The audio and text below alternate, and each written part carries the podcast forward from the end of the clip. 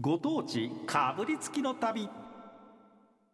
さあ全国を旅しながら美味しいものをご紹介していこうというご当地かぶりつきの旅です、はい。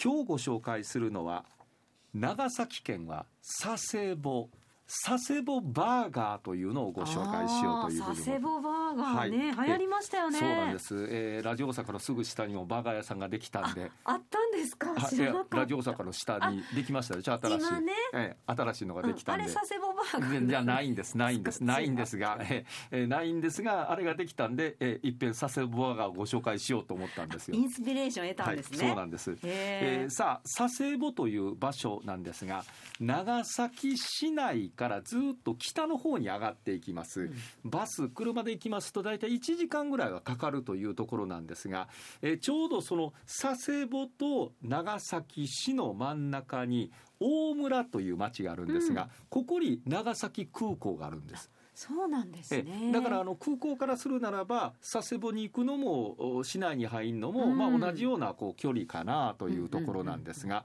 ハウステンボスというのは有名な場所です。佐世保にありはいますね。、これはね佐世保ギリギリの一番南側にあるところなんです。うんでここからさらに、えーちょっと北の方に行きますと佐世保市内に入っていくということなんですね。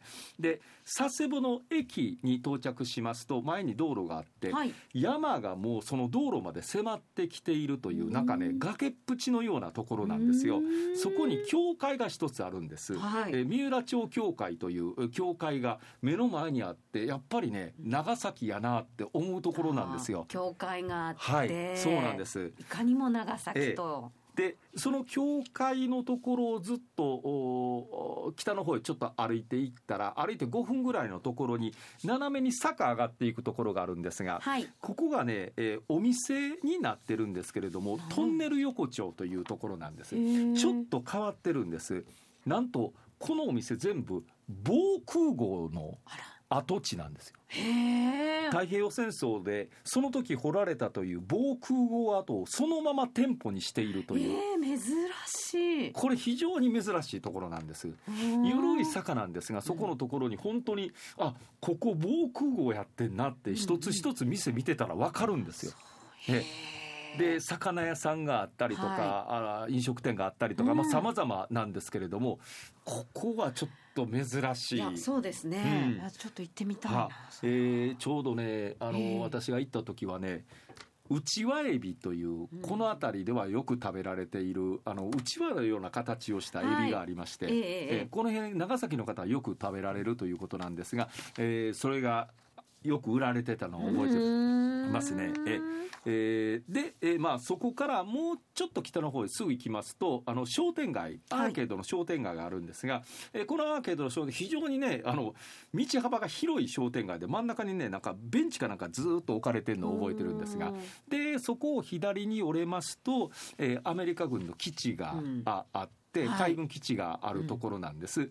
で、えーまあ、そういうところ、まあ、ぐるっと歩ける箇所のところなんですが、えーそしてそこからね車で10分ぐらい行きますと九十九島っていうところこれはまあ観光地なんですが小さい島が海に点在しているところがありまして遊覧船が出ててでその島の間を縫うように船がこうえ航行していくというところ。でこの九十九島に行くまでに SSK というのがあるんです。何ですかそれ。SSK と聞くとはあ。大阪の方はひょっとして野球道具かなと思う方いらっしゃるとあ思います。ーはあはあ。ええーこれね確か谷町谷6町丁目六丁目うん。えのところに SSK があったと思うんですよ。ビルありますね、はい。SSK って書いた。あれはあの大阪の人間はすぐそう思うんですが。えでこっちの SSK はで全然何なんですか？違うんです、えー佐世保重工業という会社を地元では SSK って言うんです。うーん。であのやっぱり大きな、あまあえーこの佐世保では、えー大きなあ町の会社になるわけですよね。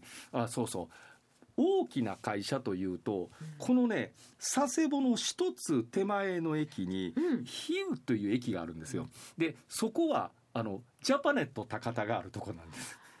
そうか、はい。長崎から生放送とかっていつもね長崎の佐世保の一つ手前の駅のところにこのジャパネット高田のうん。えー本社があります。ビルでしょうね、はい。きっと大き立なね。派なビルが、えーあるところなんです。あらー、えー見どころ満載じゃないですか、そう 見どころというかい。いや、ええ。その SSK もだって会社なんですよね。会社大きな会社ですよ。あの造船なんかやってるね。大きな会社なんです。もううん。もうだって佐世保というと SSK ですからね。はあ。ぐらいのところでしたから。へで山の上に上がってちょっとね山の上上がると、えーアメリカ軍のあの船なんかを見ることもできたりとえか、えーいかにもちょっと異国情緒もあったりするところがこの佐世保というところです、さあここでハンバーガーの話をさせていただきますが佐世保バーガーというのは、えー特定のバーガーというのは実は存在しないというところなんです。えこれが佐世保バーガーだみたいな何かは唯一の条件としては注文が入ってから手作りをするという。え中に何が入ってるとかではなく、ないんです。それはね各お店に任せてあるんですって。へえで注文してから作りますよと。だから作りたてをお渡ししますよというのがうん佐世保バーガーの基本的なところなんだそうです。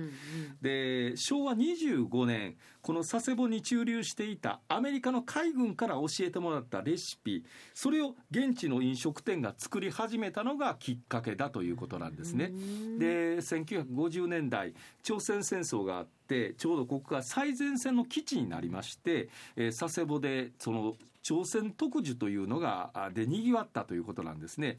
で、えーアメリカ軍基地の周りにはバー飲食店ハンバーガーの専門店も数多く並ぶようになってきたと、まあ、これからずっとこの佐世保バーガーというのが、えー日本人によって引き継がれていったということです。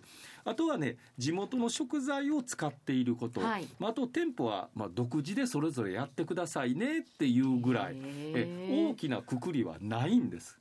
えーえ大きな定義はないんです。えその佐世保バーガーはじゃあお店によって多分違違います。うってことでしょうね。でねもう一つね佐世保いいって思ったのはハンバーグのうんパンのパンっていうかあのビバンバンズ？って言うんでしょうか。大きいんですよ。はあはあはあ。やっぱりアメリカ譲りですから、はいはいはい。むちゃくちゃ一つが大きい。どこで買っても本当大きいんですよ。へえ。それはすごく覚えてますね。ボリュームたっぷりなわけですね。そうなんですね。え、なんか子供の顔が隠れてしまうぐらいの大きさみたいなところがあって、え、えーまあいろんなこう特色をそれぞれの店で出しながら、えー作ってるのがこの佐世保バーガーというもんなんだそうです。うん